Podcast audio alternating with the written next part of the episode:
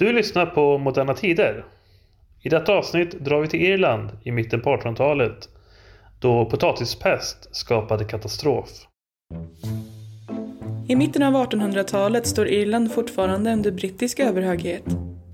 Det betyder också att det mesta av den bördiga jorden på den gröna ön tillhör den brittiska kronan och britterna tar hand om de flesta av de producerade livsmedlen. Den största andelen går på export. Invånarna på Irland får endast behålla potatisen för egen konsumtion. 1845 drabbas Irland av en våldsam potatispest som sprider sig flera mil på bara några dagar. Konsekvensen är en ödesdiger svältkatastrof för irländarna. Då britterna, som frälsta av den för tiden nästintill religiösa idén om de fria marknadskrafternas mekanismer, inte vill stoppa den framgångsrika exporten av andra livsmedel från Irland. I förlängningen leder det till en enorm utvandring av irländare västerut, till de Förenta Staternas förlovade land. Den som ska berätta mer om detta är Per Lodin. Han är journalist och utkom år 2015 med boken Svart potatis, som just hanterar svältkatastrofen på Irland i mitten av 1800-talet.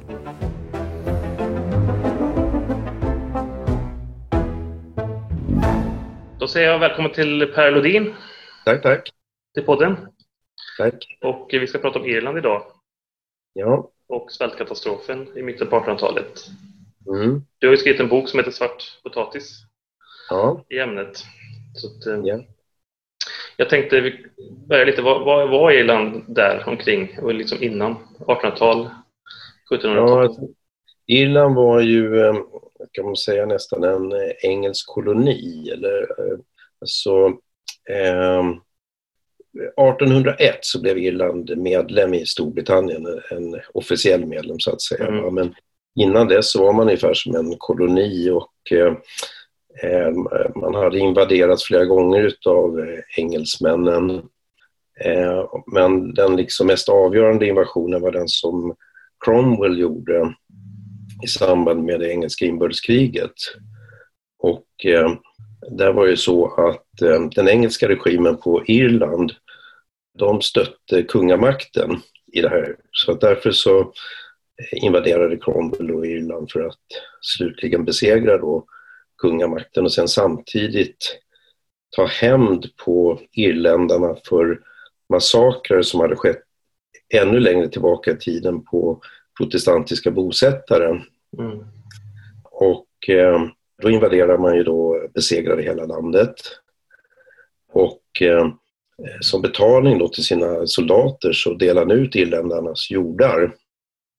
På så vis så eh, eh alla sju åttondelar utav irländska jordägare de eh, förlorade sin jord och eh, det blev en överklass av protestantiska jordägare som i stort sett behärskade hela Irland. Så katol katolska bönderna och urbefolkningen de var väldigt fattiga jordbruksarbetare kan man säga åt, åt en protestantisk överklass utav jordägare då. Eh, och eh, var Irland det fattigaste landet i Europa vid den här tiden. Mm. Nu hände något med förbindelsen här. Ja, det hackar lite, men jag tror att det repar sig igen. Tror jag. Ja. Ja. Eh, alltså så att Irland var ju väldigt fattigt då.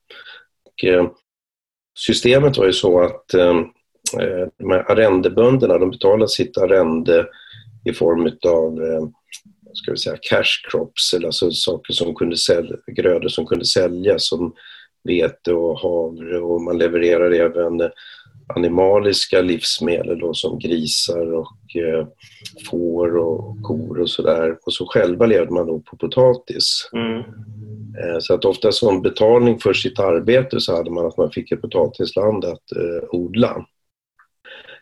Och därför var man ju då helt beroende av potatisen Mm. för sin egen överlevnad så att säga. Eh, och eh, Irland var ju ganska tättbefolkat då vid den tiden. Det var, alltså befolkningen var ju större än idag. Det var ju typ eh, ungefär 8,5 miljoner invånare då 1845 när den här svälten eh, inträffade då. Och idag så är det, om man räknar med Nordirland, så är det typ 6,2 miljoner Mm. någonting sånt. Eh, så att det var tättbefolkat och det var eh, fattigt. Eh, så att man levde liksom i stor utsatthet kan man säga. Ja, så var väl läget i, i Irland då, typ 1845 när det här inträffade.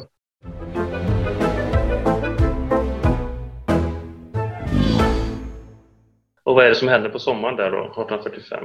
Ja, det är ju så att först börjar sommaren som vanligt, att det är varmt väder. Mm. Eh, men sen så slår det om och det blir väldigt kallt och eh, det börjar regna och det regnar flera veckor i sträck. Så att liksom ett jag säga, helt onaturligt regn som bara pågår och pågår och pågår. Eh, och då blir man orolig över potatisen. Och, men sen, alltså man tar upp potatisen i två omgångar. Man, börjar, man har en tidig skörd då, eh, som man tar därför att man vill liksom ända hungerperioden så att säga. Så man vill komma åt maten så fort som möjligt. Men huvudskörden är lite senare i oktober. Mm. Och den här tidiga skörden den ser då eh, bra ut när man liksom tittar på den så att de kopplar av det så att säga. Då äter man en del, sen gräver man ner resten i, i gropar. Men eh, brittiska regeringen har fått information om en mystisk potatissjukdom i USA mm. eh, som har härjat där. Sedan får man rapporter om att det händer saker i Europa med potatisskörden också. Eh, och eh, det finns en botanisk tidskrift som eh, skriver, som stoppar pressarna. Som, jag kan egentligen läsa exakt vad de skriver men, men budskapet ja, ja. är att stoppa pressarna. Potatissjukdomen har visat sig i Irland. Ja. Och eh, eh, alltså de flesta irländare vet inte ens om det då, för man har inte så mycket kommunikationer eh, och sånt. Va? Men när de ska ta upp, upp, strax innan de ska ta upp den här huvudskörden då, då märker ju nästan alla att eh, skörden eh, är skadad eller förstörd. Typ eh, 40-50 procent av, av skörden är förstörd. Och det, det är väldigt eh, dramatiska skildringar hur de upptäcker det här. Alltså ofta är att de känner en, en stank i luften som inte vet vad det är för någonting. Eh, och då, sen kan det vara att de går och lägger sig och sen på morgonen när de vaknar så ser de att potatisplantorna slokar och är svarta. Eh, och när de gräver upp potatisarna då så eh, märker de att de har blivit svarta slemmiga klumpar. De har ruttnat alltså. Och det är därifrån den här stanken kommer. Mm. Och den är tydligen väldigt eh, eh kraftig. Eh, om man läser även svenska skildringar. Så Sverige drabbas ju inte alls lika hårt men de berättade att eh, arbetet på fälten kunde knappast verkställas på grund av den här ovanliga stanken som mm.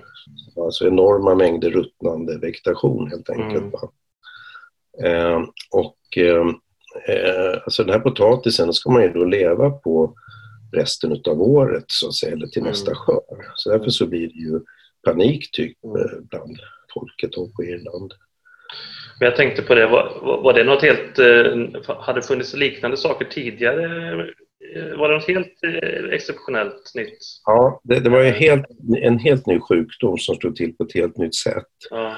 Och det var en av de äh, sakerna som jag fastnade för det här, alltså när jag började intressera mig för det. Det var liksom en sån plötslig katastrof, det var sån otrolig hastighet mm. i hur det slog till. Så att när, när sjukdomen var som mest eh, aggressiv då, så spred den sig med nio mil om dagen över ett land som är kanske 60 mil långt. Ja, precis. Ja. Ehm, och att det gick så fort, alltså att det bara över natten, typ så...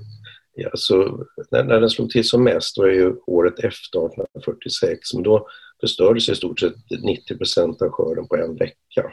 Mm. Alltså det var så otrolig kraft i den här sjukdom. Det var ingen vanlig missväxt utan det var liksom en ny okänd organism som fick eh, idealiska förhållanden på grund av det här speciella klimatförhållandena. Ja.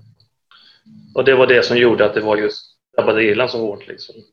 Ja, eh, så att det här är ju liksom en exempel på en riktig miljökatastrof eller klimatkatastrof, om man ska kalla det för, vad som verkligen fick konkreta liksom, eh, resultat i form av enorma dödstal och, så. så att, eh, alltså på det viset tycker jag att den har liksom en, alltså den är historiskt intressant. Alltså det är inte bara en vanlig missväxt utan det är liksom en, ett exempel på vad som kan hända när naturen och biologin samspelar på ett olyckligt sätt. Ja. Eh, så att liksom när klimatet ändrar sig så kan det hända en massa andra saker också som vi kanske inte alls är förberedda på. Nej, precis. Så att det, det kan liksom vara ett varnande exempel in i våran tid också på, på, på, vad som kan hända. Mm. Jag hade inte skrivit om det här om det bara handlade om en hungersnöd, alltså ett elände så att säga, utan jag tyckte det här var intressant Dels för eh, liksom, exempel på klimatrubbning, vad den kan åstadkomma, eh, men även politiken som man kan komma in på sen kanske. Eh, så att eh, eh, jag är inte så intresserad av att skriva en eländesskildring bara, utan det är liksom det här principiellt intressanta. Men jag tänkte, just ut, ur den eh, aspekten tänker jag att eftersom man var så beroende av potatis fanns det ingen tanke på att liksom, en vanlig missväxt måste ju slagit hårt också? Ja, jo, alltså det var, det, det var inte ovanligt med, med missväxt. Eller det, det hade ju hänt flera gånger och sådär. Men aldrig med den kraften och den snabbheten och den omfattningen som, som var nu. Och sjukdomen var så mystisk, man förstod inte vad den berodde på. Va?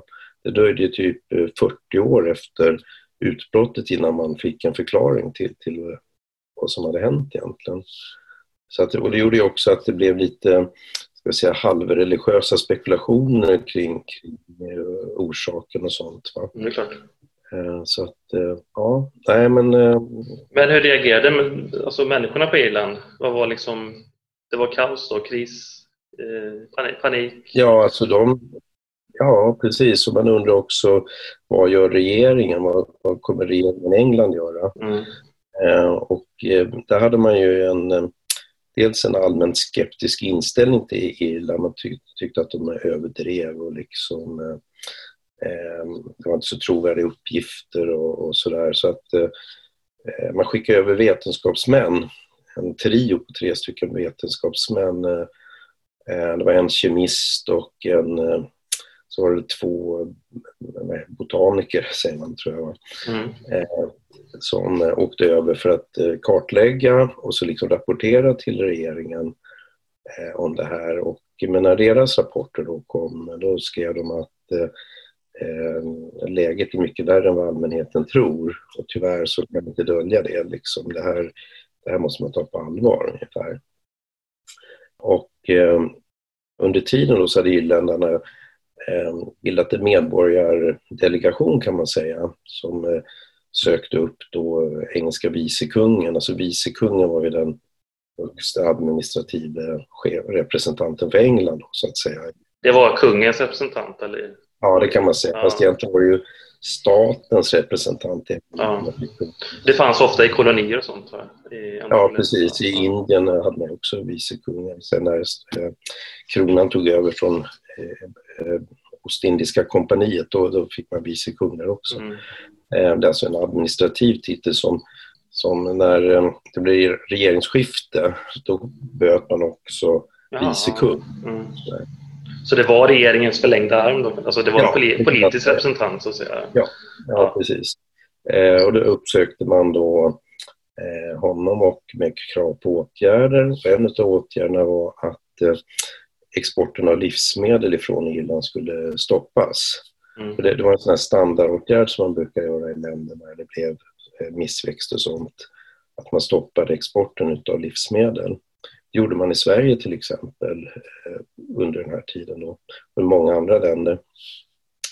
Eh, men de, de, de, sa, de fick ett ganska kallt mottagande så att den irländska pressen tyckte att det var ungefär som att de sa låt dem svälta. Alltså, eh, eh, alltså man, men, man, man, man hade ett annat program på gång. Man eh, övervägde andra åtgärder så att säga. Eh, det var ett politiskt spel som påverkade allt det här. Det var att eh, i England på den tiden så bedrevs ju en väldigt eh, stor agitation för eh, att avskaffa spannmålstullarna. Eh, och eh, den konservativa regeringen då höll emot därför att eh, alltså de konservativa, de stod ju på jord, de engelska jordägarnas sida. De ville ha spannmålstullar, alltså de engelska jordägarna, medan industrimännen i Manchester och sånt, de ansåg att det här höjde livsmedelspriserna och det gjorde att lönerna höjdes också i England. Mm. Mm. Och det där var en väldigt stor politisk kamp så att säga. Det har nästan blivit en modell för lobbyarbete eller liksom exempel på det första lobbyarbetet, den här mäktiga organisationen eh, eh, den här Anti-Corn Law League heter ju på engelska, men Föreningen mot spannmålstullar brukar man mm. det. är för frihandel, frihandels... Ja, frihandel, precis. Ja. ja. Men du såg den politiska uppdelningen nu, alltså det var Tories fanns redan på den tiden i parlamentet. Ja, det var Tories som hade regeringsmakten vid den här tiden. Ja. Eh, och, eh, men det var ju så att deras premiärminister Robert eh, Peel, då, som han mm. hette, han hade ju egentligen blivit övertygad om att, att frihandel var det rätta så att säga, men han har försökt leta efter tillfälle att kunna byta fot i den här frågan. Mm. Eh, och eh, då använde han Irlandsfrågan för det, för att han, eh, det var ett krav från den här antispannmåls eller antikornlålig. Eh, att, att det skulle, man skulle lyfta tullarna för att det skulle liksom göra det billigare att importera livsmedel till Irland. Mm. Eh, vilket i och för sig var ett ganska konstigt resonemang därför att Irland exporterade livsmedel. Irland var ju nettoexportör av livsmedel. Eh, men i alla fall då, han kopplade ihop det med Eh, hjälpprogram då till Irland Eh, och meddelade då kabinettet att han skulle eh, liksom rösta för eller föreslå att man avskaffar spannmålstullarna. Eh, och då blev det en regeringskris eh, men man eh, misslyckades så bildade en ny regering, han fick återinträda och då hade han med sig tillräckligt många, ska vi säga trogna med, eller, eller parlamentsledamöter som man brukar kalla för peliter efter Robert Peel då. Mm. Eh, så tillsammans så kunde de då genomföra avskaffandet av tullarna. Men eh, eh, alltså, det, det, där blev ju sen i förlängningen väldigt olyckligt, men det kan vi ta lite längre mm. fram. Men oppositionspartiet hette Whigs på den tiden va? Ja, Whigs, ja. ja. det var liberaler kan man säga. Tories konservativa, mm. Whigs eh, liberaler. Um, inte exakt, men ungefär. Mm. Om man säger. Ja. Mm. Arbetarklassen hade ju ingen representation för det fanns ju ett eh, inkomststreck för att kunna få rösta. Ja. Eh, men eh, sen i det här hjälpprogrammet ingick också att man skulle köpa in 20 000 ton majs ifrån Amerika och som man då skulle släppa ut på marknaden när livsmedelspriserna steg för mycket som ett verktyg för priskontroll. Mm. Det var liksom det andra steget i hans plan. Då. Och eh, sen så under våren då, eller man kan säga så under tiden i Irland så försämras ju situationen hela tiden så att det blev ju så att eh, folk började sälja sina verktyg och kläder och allt möjligt för att kunna klara sig över vintern.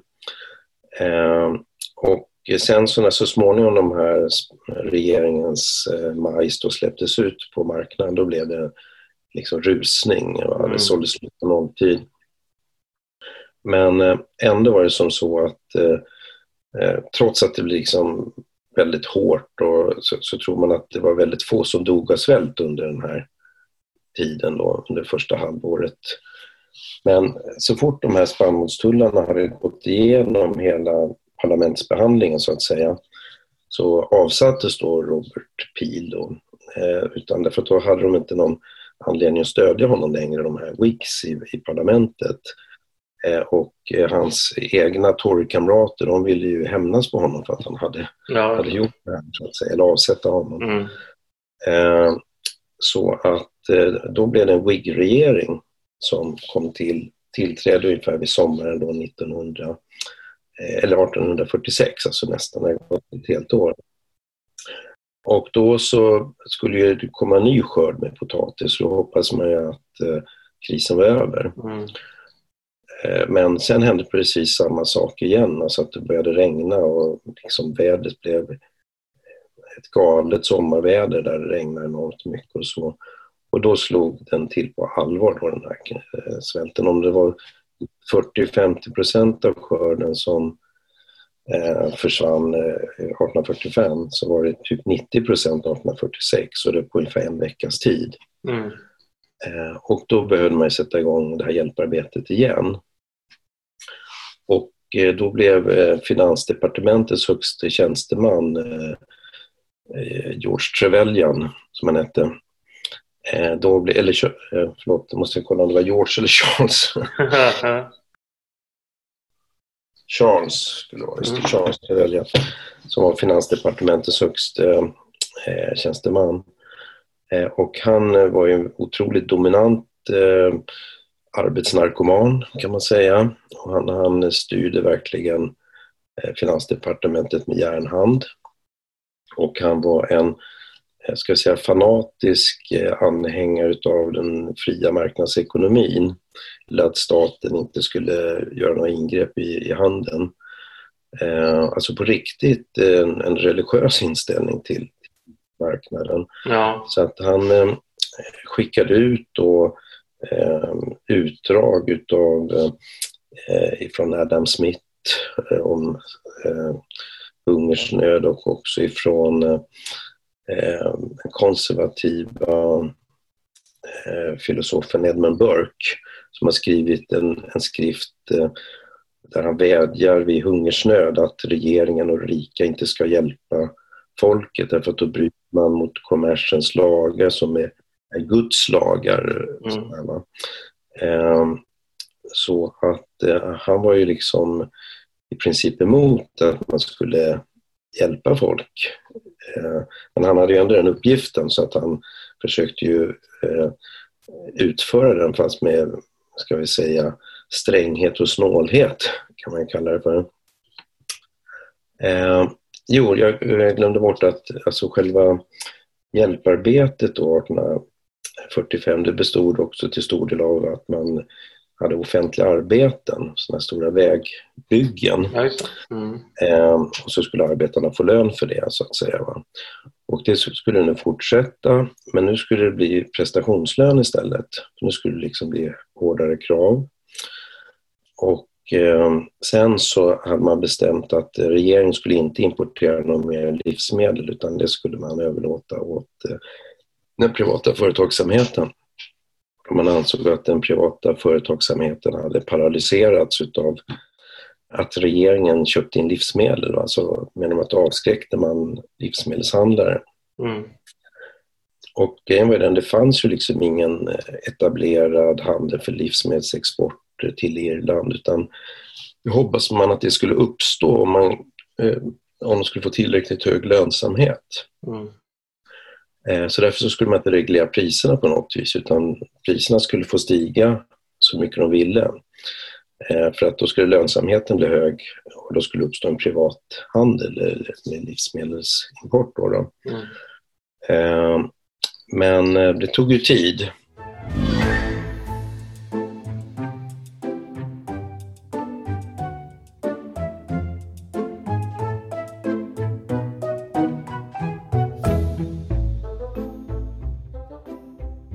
Då ska vi se, men då var vi alltså eh, vid sommaren kan man säga 1846 och sjukdomen hade slagit till igen.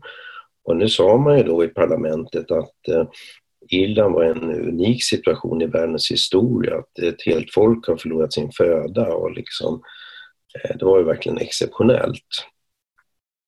Men det var också så att eh, eh parlamentet, de tog ju uppehåll efter Ehm, alltså under hösten så hade de inga, inga sammanträden. Alltså man brukar ha ett uppehåll men nu tog man det extra tidigt då för de menar att de irländska delegaterna, för Irland hade ju också parlamentsledamöter men i, inte i riktig proportion till befolkningens storlek utan en mindre andel.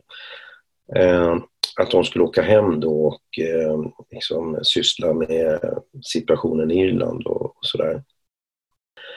Eh, men vad som hände då det var ju att eh, de här löner, eller livsmedelspriserna steg så högt eh, så att de här lönerna som folk fick från de här offentliga arbetena, de räckte inte till att försörja en familj.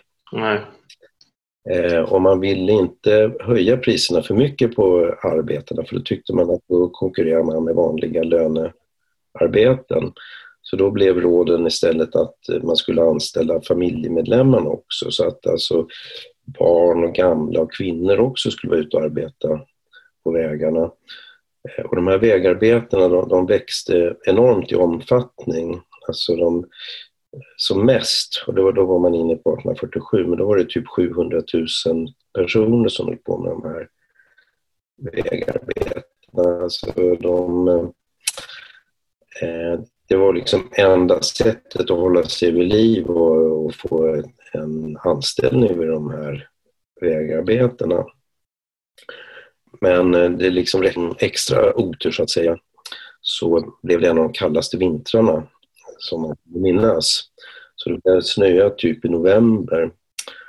Eh, och då, alltså då, då kan man se det framför sig då hur folk liksom vacklar omkring på de här vägarbetena i snöstormar och, och eh, dåligt klädda. Det var väldigt många som hade pansat sina kläder. Det var, då ett vanligt sätt att försöka klara sig eh, liksom några månader, att man kunde panta sina kläder helt enkelt. Eh, så att dåligt klädda eh, och folk började dö i massor nu. Då. De, de hade inte dött eh, under en föregående säsong så att säga, men nu blev det liksom Eh, ja, nu svalt de ihjäl och ramlade ner döda på arbetena och mm. stod bredvid beredda. Om någon stupade så ryckte någon annan in då. Folk försökte tränga sig in på arbetena och de stod och jobbade bredvid och hoppades att de skulle få betalt i alla fall. Det var liksom enda sättet att, att klara sig. Då. Eh, och om en, en mannen dog så brukade hustrun komma och kräva hans plats då vid vägarbetena och då kunde de berätta om det hade gått igenom hela familjer att eh, först från mannen och sen till någon av de äldsta sönerna och sen till änkan och till sist till dottern i familjen att alla liksom dog sådär. Mm. Eh, och eh, eh, kring årsskiftet då, då började det komma ut eh, riktiga skräckhistorier i de engelska tidningarna också. Så att då gick det liksom inte att förneka att det här var en, en viktig svält. Och det var även från tidningar som var normalt var ganska kritiska? Ja. ja, precis. Precis som eh, Times till exempel, London Times som ofta kallas Times bara. Mm. Eh, det var ju den stora tidningen. Eh, de var ju så allmänt irlandskritiska och man, man kan ju läsa hur de eh, menar att de bara vill ha bidrag och att de liksom var glada över att det blev sån här svält för då skulle de få gratis hjälp av regeringen. Alltså mm. väldigt så kritiska. Och de eh, satte in såna här satirteckningar där irländarna ser ut som apor och, liksom, och de menar att de egentligen ville köpa vapen för att göra revolt mot England. Och mm. Men eh, sen i alla fall när de här skildringarna kom ut, såna riktiga skräckskildringar, Eh, då gick det inte att förneka att det här, liksom, det här gick ju åt pipan och liksom eh, eh de här eh, privata importen hade inte, det hade inte kommit igång.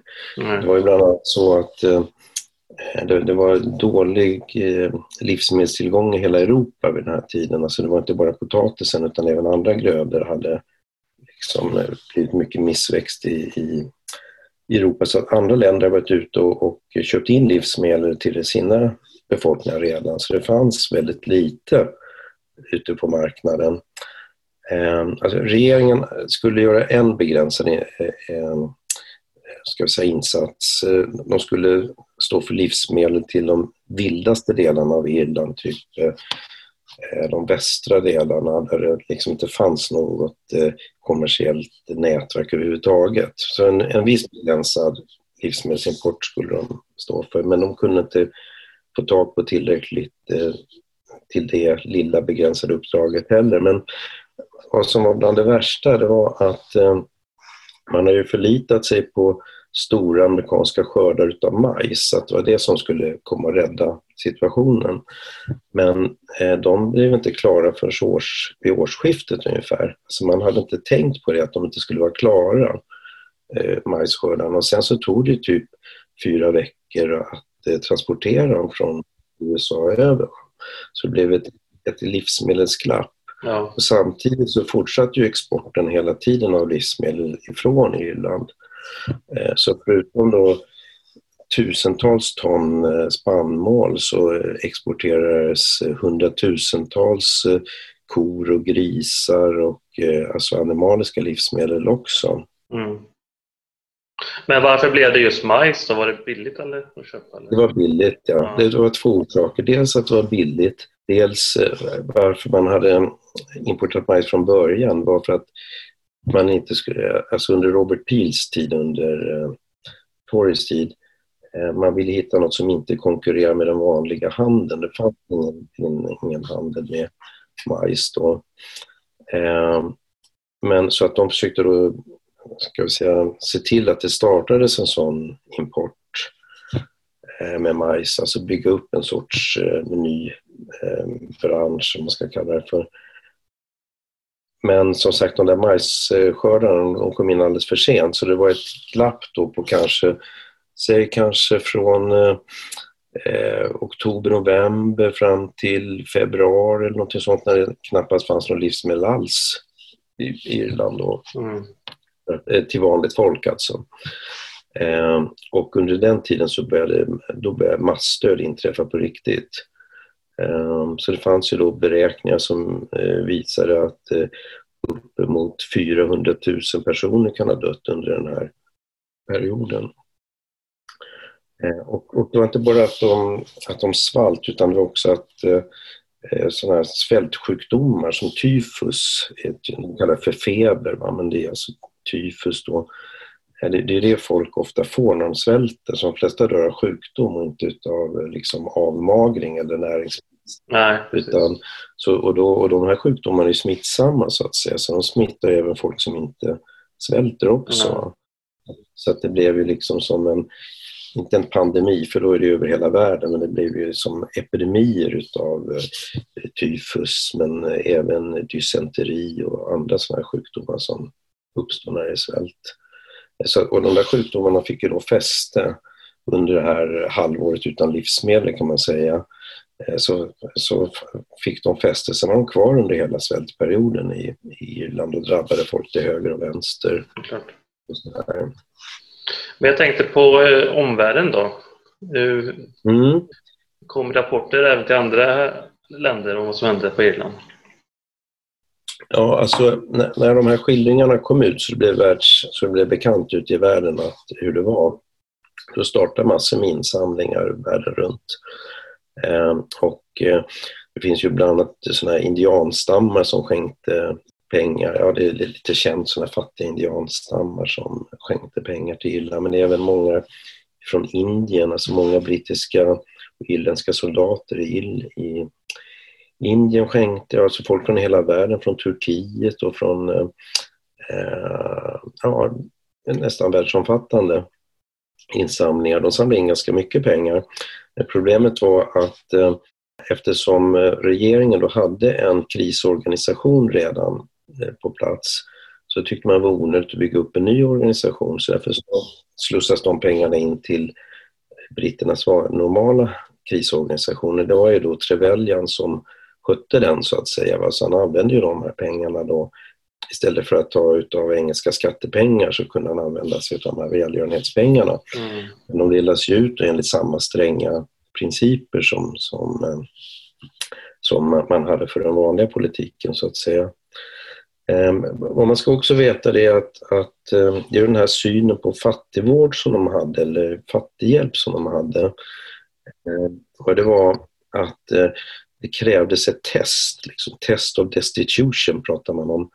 Eh, alltså man måste visa på något vis att man verkligen var nödlidande eller fattig för att få hjälp.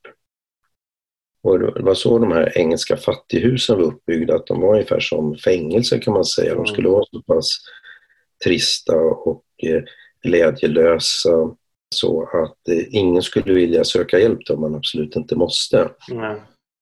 Och nu hade man inte plats i fattighusen för alla människor, men man menar att det här arbetet på vägarna då skulle vara ett test av destitution.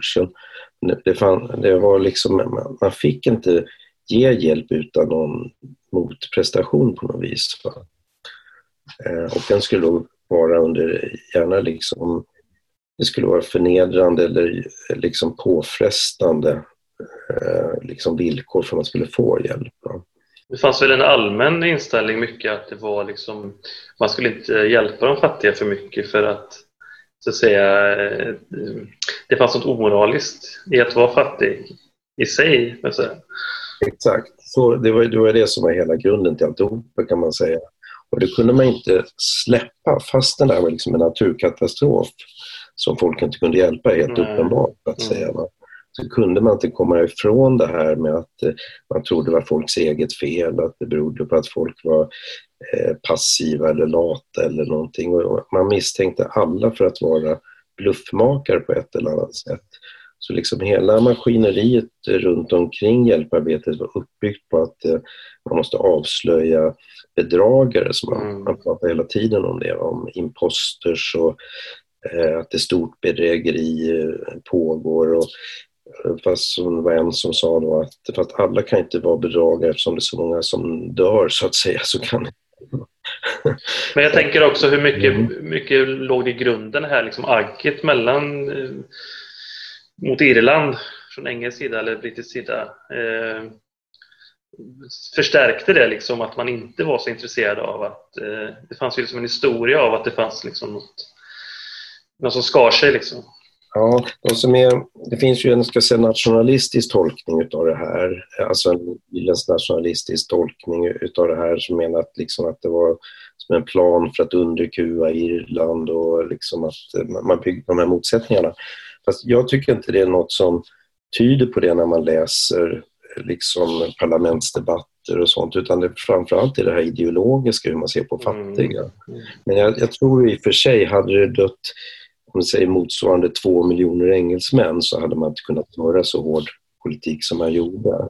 Nej, men fast man kan ju tänka sig om det varit en svältkatastrof miljontals människor i Indien till exempel, som var en ja. koloni också, hur man hade agerat då. Ja. Men sen vet jag ju även att svältkatastrofer i Sverige på 1800-talet hade man också liknande inställning att, ja, att man inte skulle, staten skulle inte hjälpa för mycket.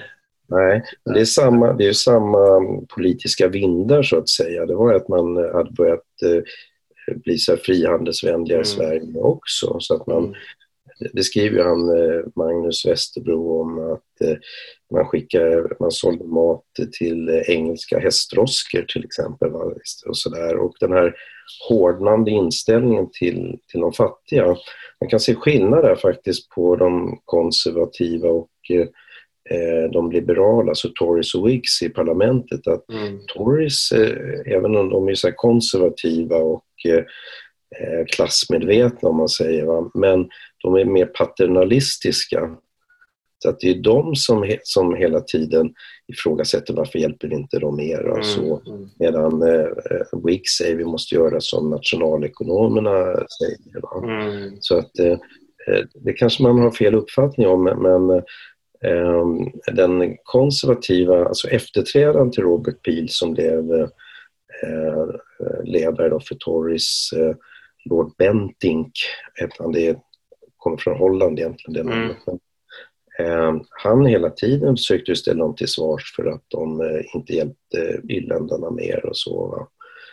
Eh, så att när parlamentet då samlades igen vid årsskiftet 1840, mellan 46 och 47 då var det dels var det de irländska delegaterna var ju väldigt kritiska men även eh, de konservativa då så eh, han Lord Bentic eh, han sa ju liksom eh, eh just nu ligger det tusentals ton med spannmål i engelska hamnar. Vad är det som hindrar att du skickar dem till Irland? Och han, han tyckte att regeringen skulle skicka flottan till eh, USA för att själva importera eh, livsmedel och så. så eh, och försökte ställa dem till svars för hur många var det som hade dött egentligen. För de ville inte räkna hur många som hade dött.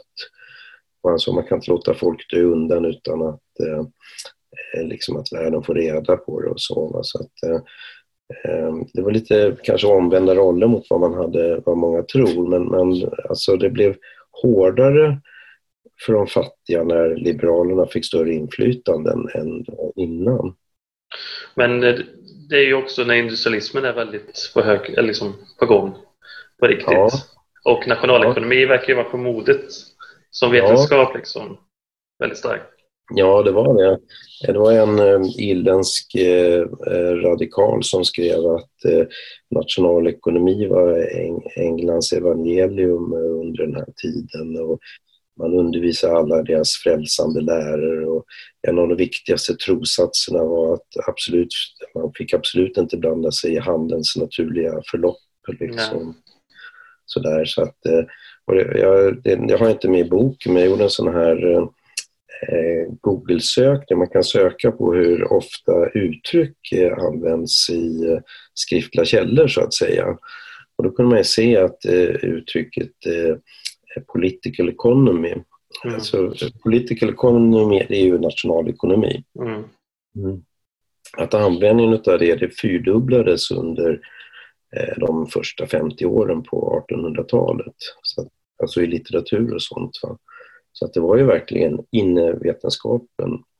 Men var det någon övertro på någon slags evig tillväxt då? Liksom, eller? Ja, eller tillväxt. De trodde väl att marknaden eh, liksom eh, ska vi säga, att, att det var nästan som en naturlag att marknaden skulle alltid ge det bästa resultatet om man lät den verka eh, för sig. Men, men eh, en anledning också tror jag är den här eh, antispannmålsligan, eller anti-corn law league, föreningen mot spannmålstullar. De kopplade ihop sin kampanj mot spannmålstullarna med religionen. De hade de menade att det var syndigt att lägga skatt på bröd och så hade de eh, då bilder på svältande familjer som ber vårt dagliga bröd giv oss idag och så. Och eh, eh, de säger på sina möten att vi måste återinföra Guds lag som kom i överflöd till alla på jorden och att eh, man trodde att införandet av frihandel skulle räknas som den största uppfinningen i mänsklighetens historia och alltså så här verkligen överdrivna ehm, eh, överdriven retorik så att säga. Va? Men det fanns ändå en tro då på att, liksom att det skulle komma flertalet till del? Ja, ja alltså, alltså det, logiken var inte riktigt klar. Så det, det, fanns ju en logik i det här, i det här med att eh, om vinsterna skulle bli tillräckligt stora så skulle det dra dit en massa livsmedel. Mm. Sådär, va? Det fanns ju en logik i det. Men eh, det var som de här Freemans Journal, de skrev att eh, eh, Eh, eh, politiker, political economy, det är ofta en fråga om lång tid medan när det handlar om liv och död, då är det, handlar det om kort tid. Alltså, även om det här skulle gett resultat eh, på lång sikt så var man ju tvungen att hantera den akuta situationen. Och då hjälpte ju inte det, det här på någon men sen så småningom vid årsskiftet där, då, då, då kan vi säga att gjorde de en helomvändning. Då insåg man att det hade blivit eh, fiasko av allt det här mm. igen. Att det var helt oacceptabelt eh, liksom, utfall. Så då införde man soppkök istället. Eh, och det var, det var jättebra för då, liksom, då stabiliserade sig det hela ganska snabbt. Men hela tiden så kan man se, alltså de dokumenterar ju väldigt mycket. Mm. Eh, så att eh, det är så man kan läsa vad som har hänt och så att de här fattigvårdsmyndigheterna och eh, den här hjälporganisationen, de brevväxlar väldigt mycket. De sköter liksom själva arbetet med brevväxling, mm. sina överordnade då, Finansdepartementet. Och när man läser de här breven då, då blir de ofta också lite personliga så att säga. man förstår att på den tiden skrev man mycket brev, alltså att de är mer de är, många är duktiga brevskrivare så att man, man uttrycker mycket känslor och sånt när man skriver brev. Mm. Sådär. Och då förstår man lite deras inställning också. Då lyser igenom väldigt mycket det här med att de är så otroligt misstänksamma och alltså mot fattiga, att folk ska utnyttja situationen. Och de, alltså hela det här hjälparbetet präglas av en enorm snålhet och misstänksamhet. Även när de gör bra saker så att säga så, så ser attityden lyser igenom så, så tydligt. Mm. Så att det, det, det, det är två ska jag säga, ideologiska grejer. Det ena är det här då att eh, man inte ska lägga sig i marknaden, regeringen ska inte störa. Men det andra är just den här eh, inställningen att eh, alla fattiga som får chansen kommer försöka lura till sig bidrag. Mm. Mm. Där, så att det är det som blir beklämmande när man läser. Så man ser hur det här utvecklas. Det blir liksom det blir värre och värre och värre på något mm. vis, hela den här situationen. Nu är vi ju bara framme på 1847, men det fortsätter ju. Ja, precis. Men vet man någonting hur liksom opinion i, i Storbritannien, alltså på ja. hur de såg på det hela? Ja, alltså man fick ju väldigt mycket pengar när man samlade in till irländarna.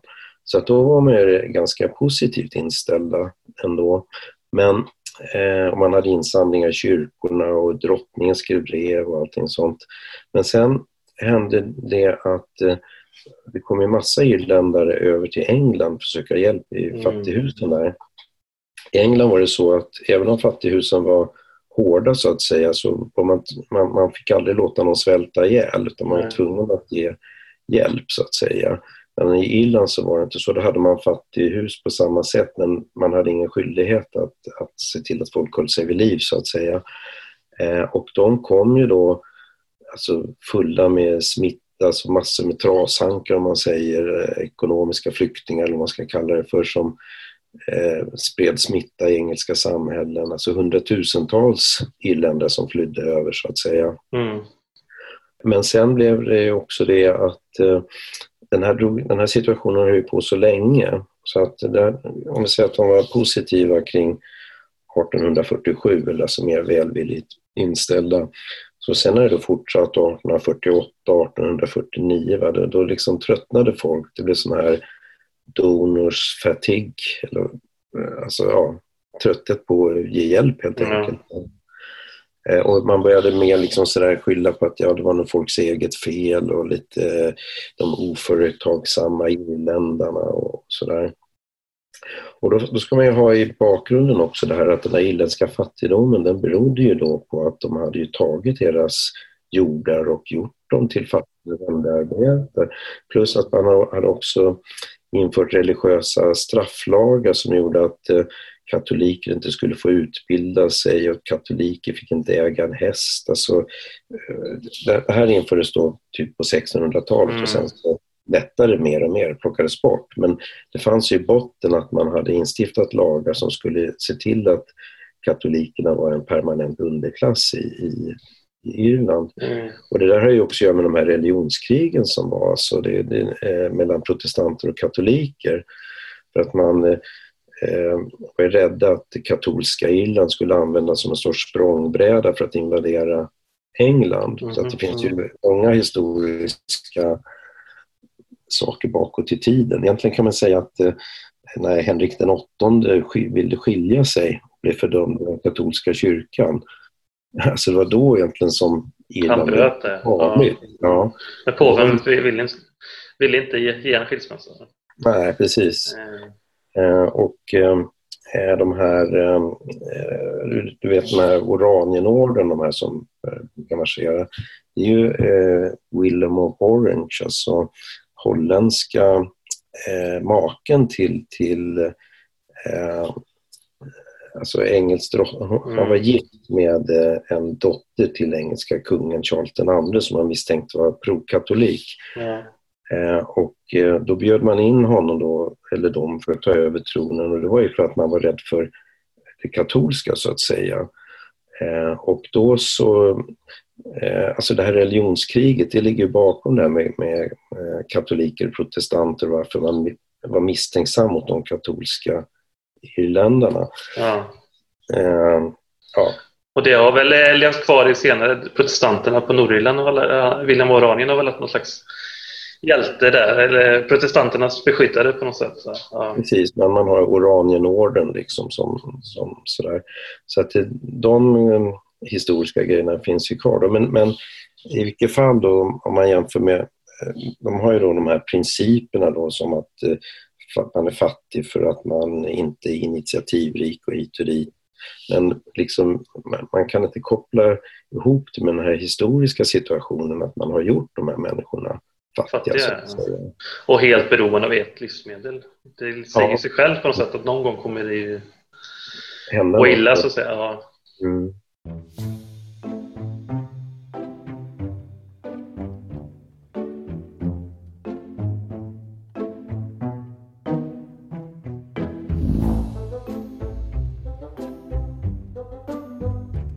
Men jag funderar på ut, sen eh, emigrationen från Irland.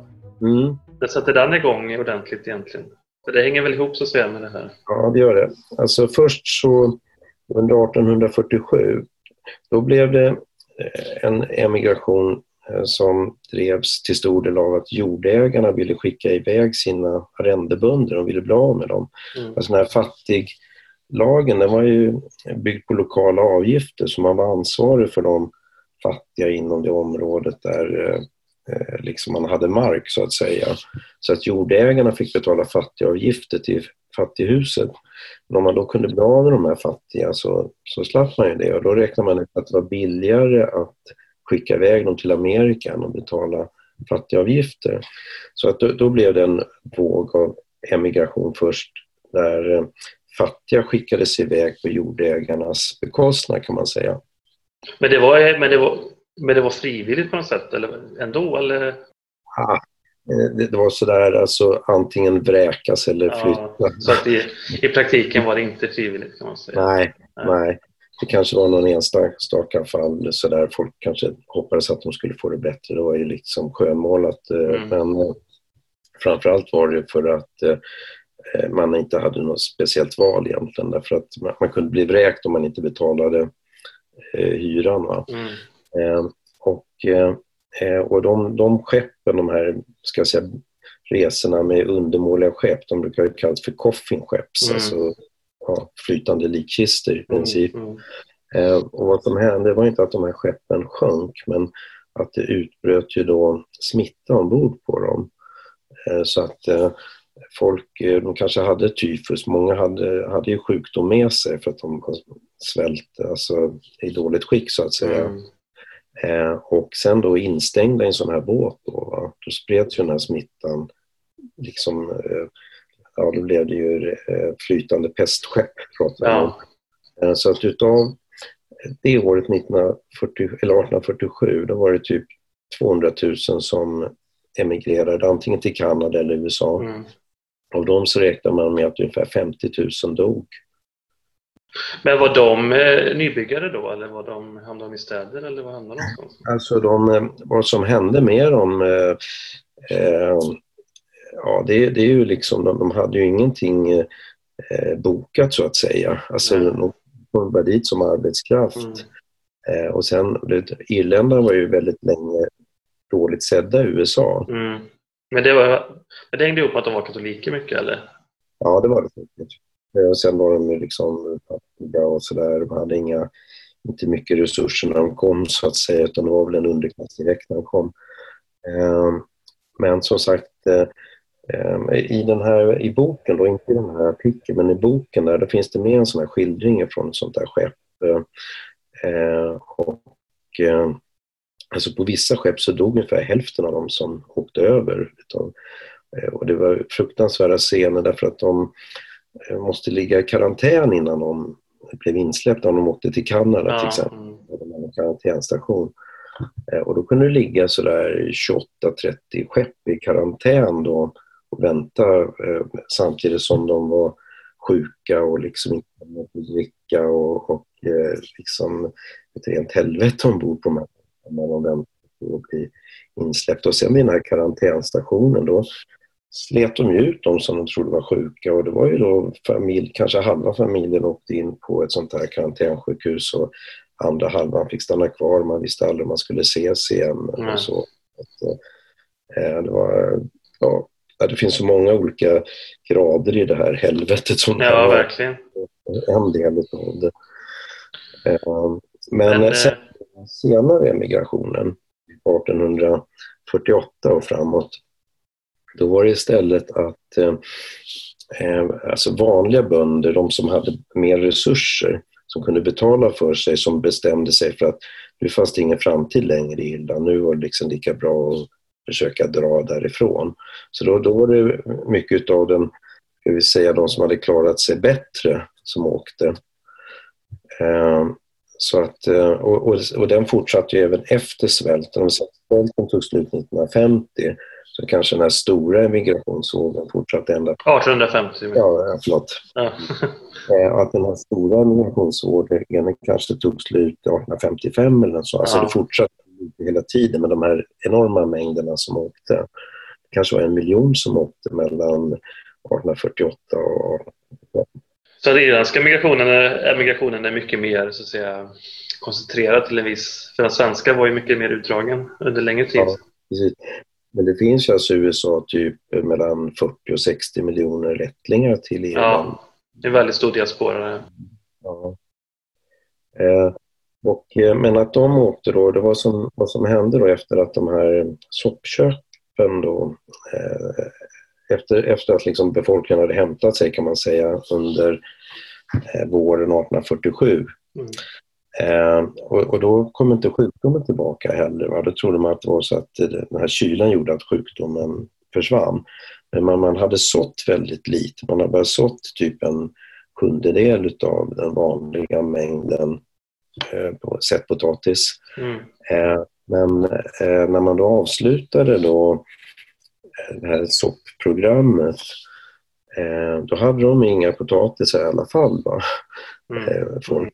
Eh, inte på grund av sjukdomen men på grund av att det, var ett kaos i hela det här jordbruksarbetet. Eh, sådär.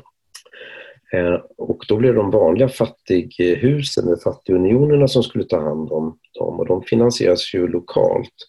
Det betyder att man höjde de här fattigavgifterna till mellan 10 och 50 gånger. De Mm. var svåra att få in redan innan. Och, och då drev man bort de som liksom hade klarat sig undan svälten. Men då skulle de istället få enorma fattigavgifter. Eh, och då så stack ju många iväg och emigrerade på grund utav det. Ja, det. Samtidigt som de fattiga fortsatte att eh, dö, så att säga. Eh, man tog in dem då på de här fattighusen, men en- många av de här de gick i konkurs för att de, de fick inte in fattigutgifter och när de gick i konkurs, alltså då, då fanns det inte pengar, då fick man kasta ut dem eh, som var intagna på fattighusen och så svalt de ihjäl Mm. istället. Ute, på, på, ute i naturen så att säga. Ja. Ja. Eh, Men när blir det, när, när så att säga, blir det, när vänder det då mer? Alltså rent fattigdomen och när får man ordning på saker och ting igen? Så att säga. Ja, eh, vad som händer är och sen vidare det att eh, typ eh, 1848 så på våren då så kom ju den här revolutionsvåren vågen ute i Europa. Mm. Eh, och det gör också att man eh, försöker göra ett uppror på Irland. Alltså det är väldigt eh, oorganiserat och, liksom amatörmässigt och slås ner.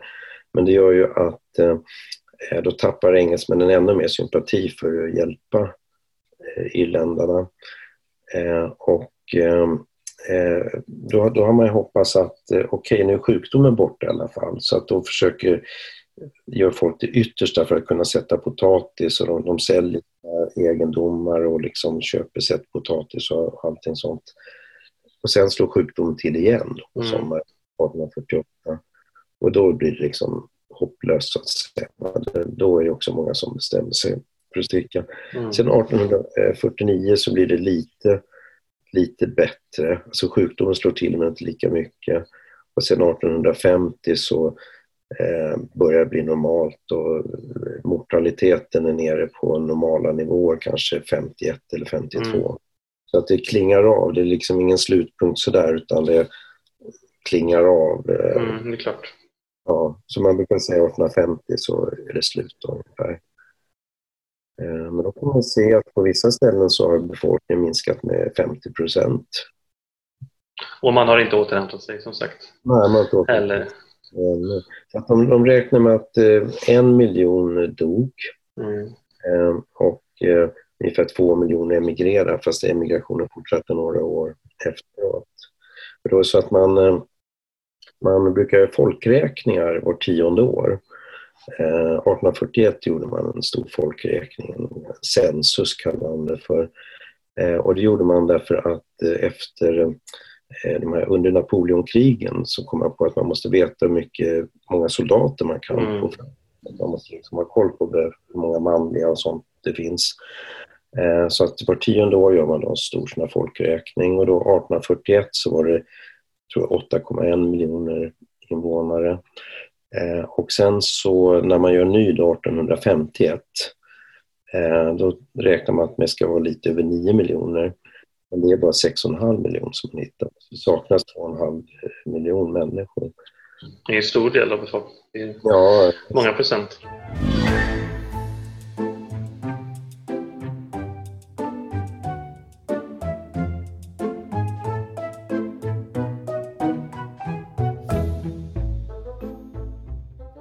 Jag tänkte på... Sen dröjer det ju... Irland blir ju självständigt och sådär så småningom. Eh, men hur är relationen? Liksom, hur, lever det kvar liksom, det här mellan britter och irländare? Och, du skrev i din artikel lite att man var rädd att Iran skulle utnyttja det till exempel ja, nationalistiskt ja, och sådär. Va? Ja, ja, jo. men jag tror att eh, jag, tror att det inte är så att det ligger och kokar hos folk det där, det tror jag inte. Utan jag tror de, de som är, det finns ju några militanta grupper och sånt och de vill hela livet, men man får inte känslan av det rent allmänt i Irland, att folk går och tänker på det där. Eller så. Men jag förstår till exempel att om man kollar längre tillbaka, Cromwell eller sånt där, han verkar inte vara en så jättepopulär person Nej. i Irland. Men Nej, det, det kanske sitter, sitter djupare då, att han blir mer en symbol för någonting annat. Ja, eh, nej men det, det, är klart att det, men, men jag menar man kan inte, eh, jag menar vi, vi hatar inte tyskarna för andra världskriget. Vi, vi, jag menar japaner är välsedda i Amerika. Mm. Så, där, så att, eh, Men det användes inte liksom i en Alltså, jag tänker kanske inte nu mer just i den så här, när den irländska nationalismen växte sig starkare också. Ja. Alltså ja. när man, för det var ju inbördeskrig och det var ju en ganska liksom, mm. våldsam ja. frigörelse också på Irland. Ja. Eh, och det har även levt kvar med The Troubles och sådär senare på Nordirland. Så Ja, just det. Och, och Nej, men det kan ju varit en orsak till att man eh, officiellt inte har gjort något större. Det finns ju inget officiellt museum kring det här eller, mm. så till exempel. Det kan ju varit att man inte velat eh, eh, liksom eh, blåsa liv i det här för mycket. Men, men eh, jag, ja, men rent allmänt så tror jag inte att det är någon stor grej idag. Nej. Men jag vet inte, jag ska inte säga att jag är expert på, på det på något vis. Va? Och Tony Blair hade väl bett om ursäkt eller något? Ja, ja. ja. ja men det är precis. Han, han bad om ursäkt för det och sen så eh, efter det så förlängde IRA vapenvilan. Mm, och så. Mm. Det ligger säkert någonting i, i det att det här är någonting som man kan eh, använda sig av om man vill eh, liksom prata om historiska oförrätter och, och sånt. Mm. Men jag, jag, tror inte de, de flesta vill inte ha igång den här konflikten det tror, jag inte. Nej, det utnyttjas mer av olika grupper. Ja, ja, jag, ja, jag, tror, jag tror det som är ganska marginella egentligen. Men, men ja. det är ju ganska sorgligt att det fortfarande liksom lever det här. Jag tänker på de här marscherna av Oranienorden mm. och, och Det är väldigt segregerat också, Nordirland. Ja. Mellan protestanter och katoliker. Ja, ja. Eh, men det är ju en annan eh, berättelse nästan. Ja. ja, precis.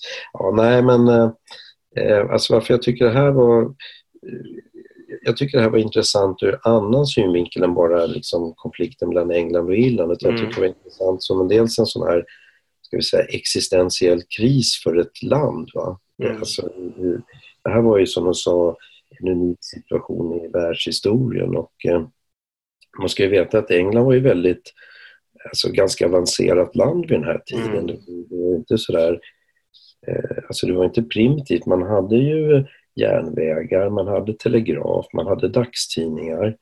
Och det hade man även i Irland, ju dagstidningar. Eh, och eh, Eh, man hade en välutvecklad byråkrati då som dokumenterade allting som hände och så. Det, det är därför man kan följa det här ganska väl. Ehm, och eh, parlamentsledamöterna de eh, fick information, det kallas för Blue Books. Man tryckte upp liksom information till dem. Så att hela den här korrespondensen mellan, eh, inom den här hjälporganisationen man eh, gjorde, den tryckte man upp och gav till parlamentsledamöterna så de skulle vara insatta i, i frågorna. Sådär, Så att, eh, de var ju ganska avancerade på det viset. De hade en enorm bokföring på vad allting kostade, alla de här soppköpen och allting sånt där. Eh, vad som är ganska kul också, om man är intresserad av historia, det är ju att eh, de här parlamentsdebatterna finns ju eh, på nätet ända sedan början av 1800-talet. Man kan läsa precis eh, och eh, då får man en sorts autentiska replikskiften som är ganska intressant för de avslöjar ju folks mentalitet. Mm. Eller liksom tidens mentalitet kanske mm, man ska säga. Eh, samtidigt som de är också väldigt eh, vältaliga, många av dem. Jag förstår att de är ju liksom välutbildade på sitt sätt. Eh, så att man kan bli ibland liksom imponerad över deras intellektuella skärpa och sådär. Mm. Så att, och, det är också lätt att läsa 1800-tals engelska. Jag tror svenska språket har förändrats mer över mm. tid mm. än, än det engelska språket. Så att det, det är inte ett dugg svårt liksom, att läsa de här grejerna. Eh, och sen finns det ju då eh, universitet i USA och så där, som har skannat in många av de här eh, dokumenten och det så att det går att hitta väldigt mycket eh, eh, lättillgänglig information kring dem om man bara vet vad man ska leta så att säga. Eh, så, att, så det, var, det var ett, eh, alltså ett bra källmaterial helt enkelt. Ja, och att det gick så fort. Att det liksom, en katastrof kan komma så plötsligt. Det måste ja. också vara ett, en väckarklocka, liksom, eller också ganska unikt antar jag. Ja, alltså jag tycker det. Om, om man tänker sig att den här sjukdomen spred sig med nio mil om dagen, alltså mm. hastigheten Eh, jag menar, nu har vi förstås fler livsmedel än potatis, men mm. säg att det hända komma en helt okänd smitta som angrep till exempel ris eller, eller någonting i, i, i Asien eller någonting och, och det skulle sprida sig med, med den hastigheten. Eh, alltså, man, man fattar inte riktigt vilken kraft naturen kan ha när den, när den eh, slår till. Liksom. Det, det finns i, i i eh, boken då så finns det mer beskrivningar av hur den här eh, hur det här potatisbladmöglet, hur det liksom sprider sig och att en, en centimeter då på en planta kan ge upphov till 10 000 sådana här eh, små sporer. Mm. Det räcker med en spor för att förstöra en, en potatis. Och sen i och med att det, det var blåsigt också, men inte bara fuktigt utan det var blåsigt också, så dels ju de här sporerna eh, för vindarna. Eh, och sen också lite fascinerande hur de... Eh, alltså man, man trodde ju att eh, det var kanske en, en uråldrig varelse, alltså en typ av alger som hade anpassat sig till att angripa växter på land. Och det kan man säga att de behöver vatten för att eh, angripa potatisen. De simmar omkring i vattendroppar, de här små. Så hittar de en sån här liten ventilationshål i, i bladet och så dyker de ner där och så simmar de med små, ser ut som små hårstrån. Eh, och att, eh, alltså de, de, de tillhör det som kallas för protister som är varken djur eller växter. Alltså de är rörliga fast de är växter så att säga. Så, ja, ganska fascinerande är det också. Ja, verkligen.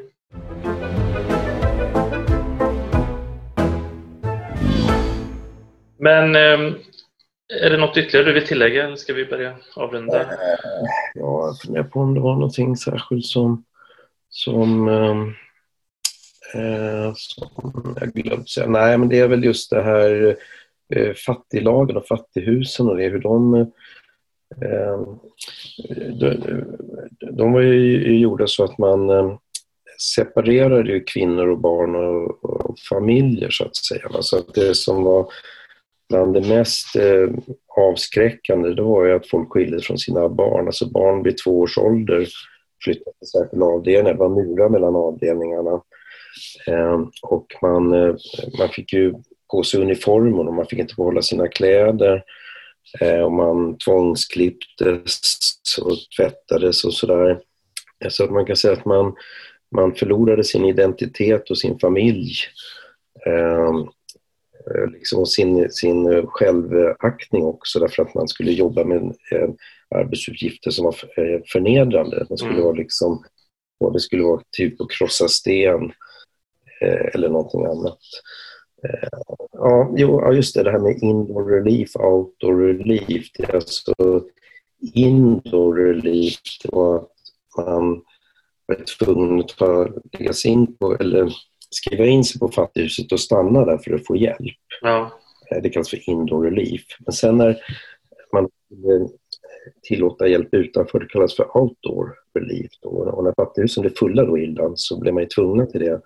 Men då för att de då skulle liksom bli avskräckta, de som sökte den hjälpen, då, då måste de krossa sten. Mm. Eh, och då var man tvungen att krossa sten i eh, åtta timmar för att få då 450 gram mjöl va, för att kunna leva, så att säga. Och sen så mot slutet så ökade de det där så det var 12 timmars stenkrossning som krävdes för att man skulle få då ett halvt kilo mjöl.